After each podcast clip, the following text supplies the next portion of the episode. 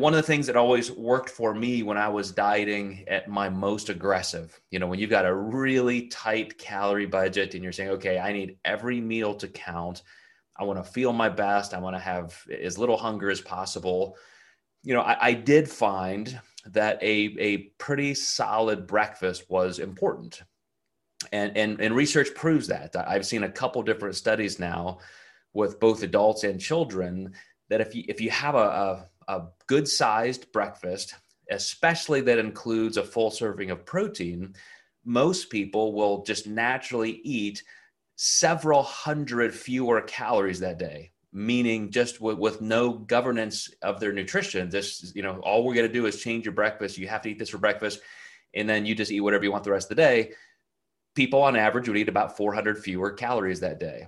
And and i think that that shows impact for most people. Like if you have a nice whole food breakfast if you woke up and had that egg white omelet maybe with an egg yolk in there if, if that's where you want to spend a little fat you know maybe a slice of whole grain toast or maybe it's just a vegetable type omelet but but you have that protein it, it, it does i think create a lot of stability for that reason.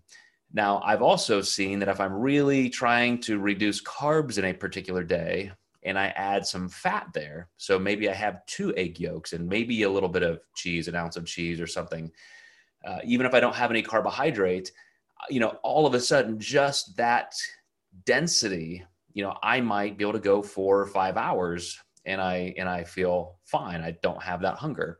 Uh, but if you train in the morning, all of that kind of goes out the window because now you have this massive metabolic demand and, and you're using so much stored glycogen that that almost whatever you eat your body's going to use pretty quickly and you're still going to be hungry a couple hours later. And so you would say okay joe i tried that and it didn't work because you know your, your activity level was higher in the morning. So so another place where you really have to look at context and then experiment a little bit.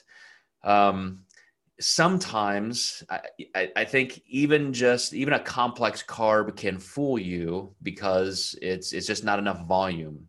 So I you know oatmeal what's what's lower glycemic index you know than oatmeal? And then you put protein powder in it so that gives you some protein. And yet most protein powders are digested pretty quickly. And if I'm having oatmeal it's usually only half a cup because I don't know if I could eat an entire cup or three quarters of a cup. That's just a lot of grain. So I, I can eat that meal. And and again, it's like, wow, that's a really dense whole food, great meal. Even put in some some blueberries or something like that. And again, I'm I'm starving 90 minutes later because it just maybe didn't have enough fat. Maybe the volume was too low, but add a little bit more to that, and, and I'm fine.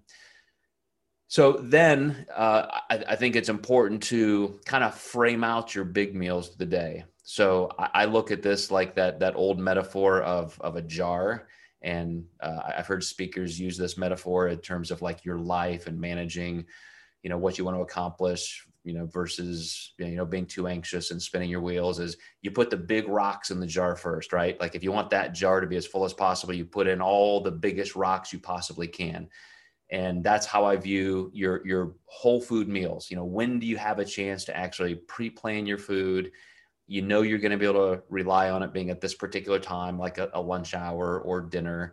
And so that's where i want to strategize you know how much protein carbs and fat i'm putting in each one. Then i can be a little bit more flexible with my snacks whether it's the amount or the timing or, or the type. And and that's where a lot of experimentation can come in.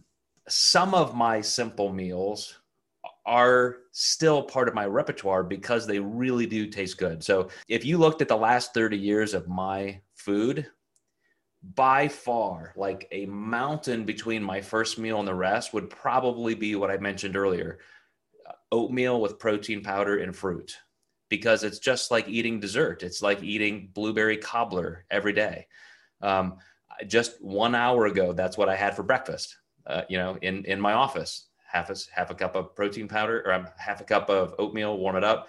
Once it cools down a little bit, I add some blueberries and my protein powder, and it's just phenomenal. It's like a dessert. Another thing that I do that's very simple, but also very very satisfying, really takes hunger down a notch is is just a sandwich because I I like something that is kind of normal. I don't want to feel like I'm eating just quote diet food. So you can get bagels anywhere from 25 to 50 grams of carbs based on the density and the type of flour and the size. And then some deli turkey, or my wife actually brought some some you know ham that she had made, and I'll usually put a slice of you know mozzarella or Swiss or provolone cheese. But just that bagel sandwich, where I can get 30 to 40 grams of protein, anywhere from 25 to 50 grams of carbs, and you know I'll put mustard on it, and like I, I get on streaks where that is my lunch every day for a year, and then I'll switch a little bit, but I always seem to come back to it because it's just I just like that sandwich type type feel, and and it, it does you know satiate well. Habit is truly the, the winning lane for creating your meals and the things that you go to because once once you have something kind of set in place, we naturally stick to it because of just economy, like efficiency of energy, of decision making, and so forth. And this is just the habit. I don't think through it. It's you create those patterns. So I had a client one time and he told me, Hey, Joe, you know, when you're just really, really feeling low, like maybe I'm walking nine holes on the golf course. And he was a little bit of an older guy who was getting, you know, getting super lean actually for like a bucket list bodybuilding contest, but total business guy, never done anything like this before and he said, you know, those like just a pretzel stick, like just in the bag of pretzels that you get for a dollar. And it's just like these tiny little pretzel sticks. He said, if you eat something like three of them, he said that gives you like seven grams of carbs. And he said, I found that that is the perfect amount. Like I can feel hypoglycemic, I can feel super hungry. And if I just nibble on these three little pretzel sticks and get just a couple grams of carbohydrate, all of a sudden I feel like just I can feel it hitting my bloodstream and I feel great for another hour. I can make it to my next meal.